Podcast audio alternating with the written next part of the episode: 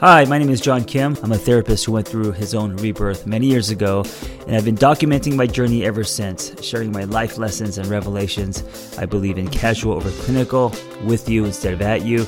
I come unrehearsed on purpose because self help doesn't have to be so complicated. Hey, I want to tell you about the lab. If you haven't heard, it is wellness anywhere you go, you could listen to it like a podcast. Um, they're basically live Zoom classes, but you could listen to them on a run, or you could turn the camera on and engage with them. We have a thriving community of like minded people trying to live better lives, and it's been amazing. Not only do we have the foundational classes like codependency and and, uh, and trauma and relationships and all that, but we also have a lot of fun classes because it's so hard to make friends as adults, right? So we have tarot card readings, we have soul shower, we have astrology readings. Uh, we're turning wellness into a lifestyle. We're also uh, going to run a retreat soon. So come and hang out with us, come ride with us.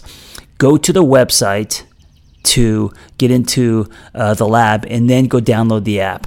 We have a brand new app out with tons of audio. I'm going to give you a discount code. Um, and this is for a limited time. So if you're listening to this, you can join the lab for only $20. It's like a drop in fee. For three months, it's $20 a month. Go to tatlab.app. That's tatlab.app. And the discount code is live better. It's case sensitive, so all lowercase, one word, live better. And I will see you in the lab. Okay, before we get to this week's topic, which is live like you're on vacation, and I need to explain that because I don't mean what it sounds like. I want to get to a question. This was an email, and she says, Hey there, I recently started listening to your podcast, and uh, she's enjoyed them. Thank you. She says, While listening to you talking about it being normal to have fantasies about other people when in a relationship, and um, Perving is normal while noticing other people. Perving is normal while noticing attractive people. Uh, I dated someone once who couldn't stop staring.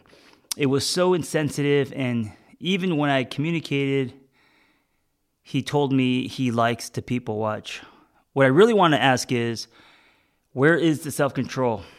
It felt so over sexualized, like we walk around daily seeing attractive people and being like, oh, damn, sexy, I want to F that, isn't that kind of letting your mind stray?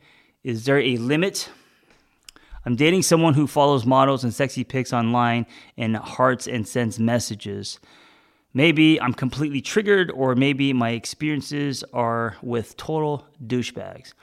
Okay, so I never said it's okay to um, stare at other people you find attractive when you're with your partner and say that you want to f them.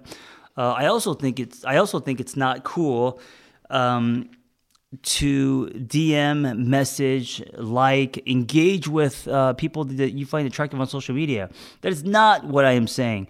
What I said was, as humans, we are going to find other people attractive on this planet. And uh, whether you admit that or not is up to you. Uh, you don't need to announce it, right? I don't. I don't recommend that you announce it. Um, I just, I just want you to be aware that that's okay. It just makes you human, you know. Uh, there are billions of people on this planet. You're gonna find other people attractive. It doesn't mean you want to have a relationship with this person, right?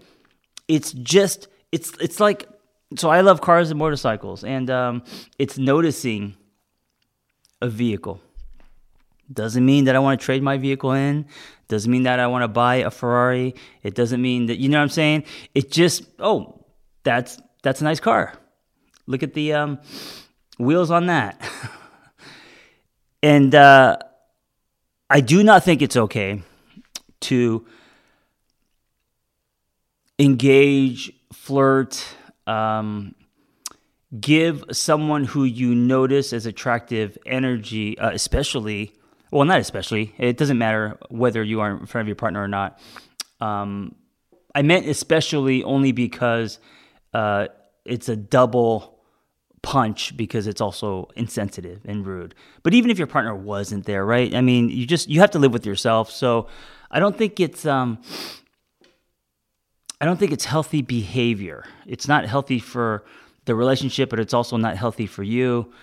Um, yes, you may find some people attractive. You know, we have our our, our mini crushes and all that. They're, you know, I think they're harmless uh, unless you start feeding them, right? Unless you are now um, following people home, right? So, anyway, just wanted to get that out there.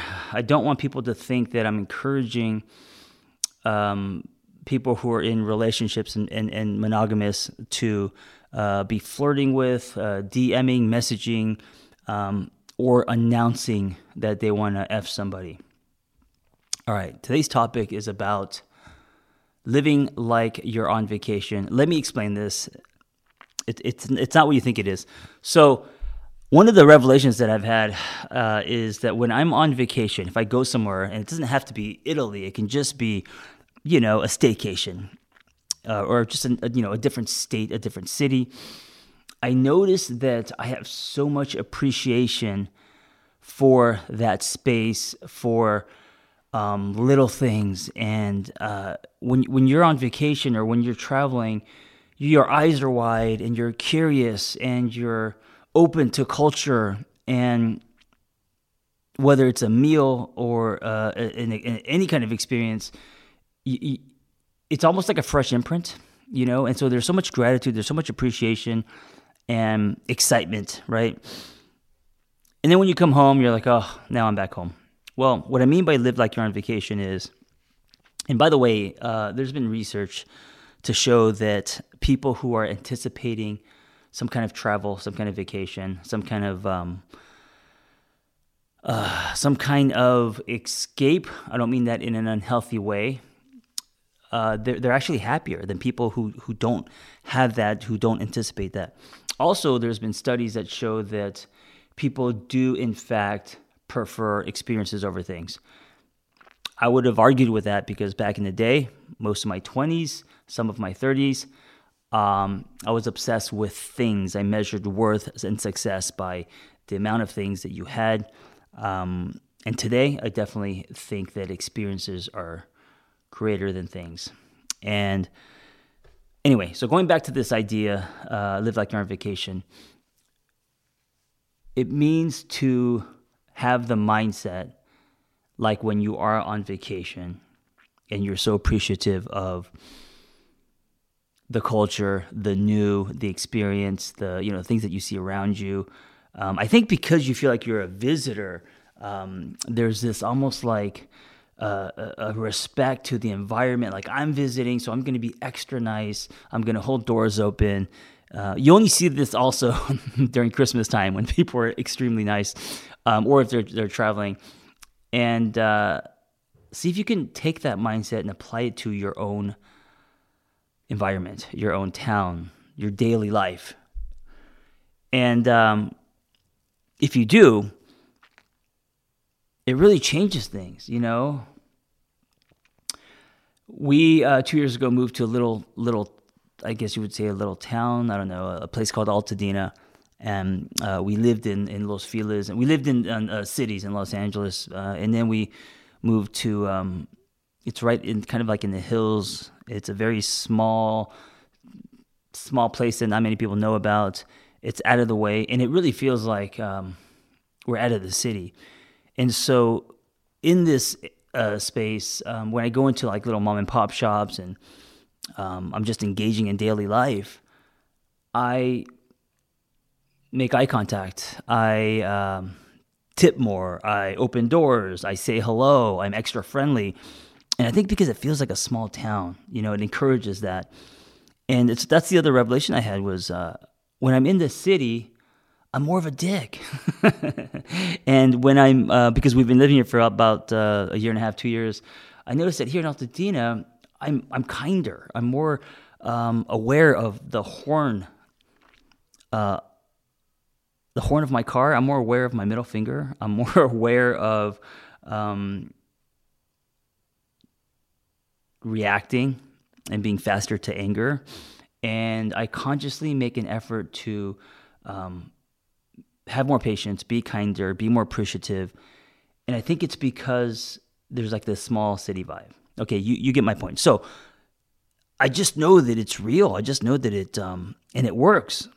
So if you apply that mindset, no matter where you live, right? Whether you live in a, in a small city or uh, on a ranch or wherever you live, if you apply that kind of vacation mindset, the days can be richer. Uh, you'll appreciate little things like, um, you know, your your coffee shop and the the barista that you see every day.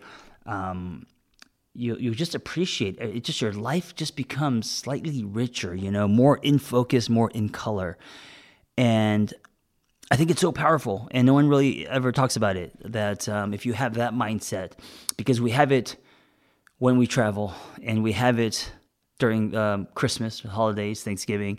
Um, why not have it every day? Why not practice that mindset where you feel like your environment, your surroundings, even though technically they are not new or different, you see them as fresh and new.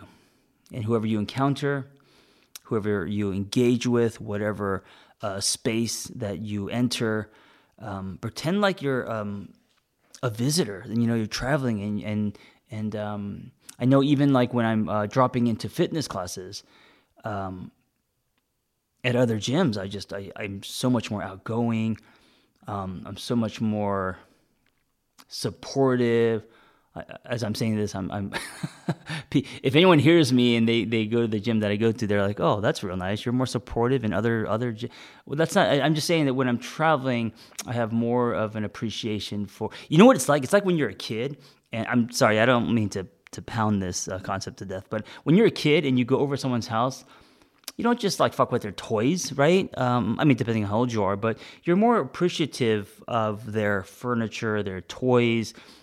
You have dinner with them and you're so grateful that you could have seconds and you know it's that thing right? It's kind of this idea of being a visitor. But if you can try to take that mindset and do it in your own home town your own home your own environment and um, see how that feels for you and see if you can stretch that where um, your curiosity your um, kindness your uh, above and beyond, you're willing to engage with other humans, your extension of heart, all of that.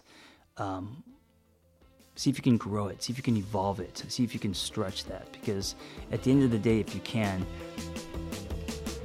just gonna, you're going to be a better you.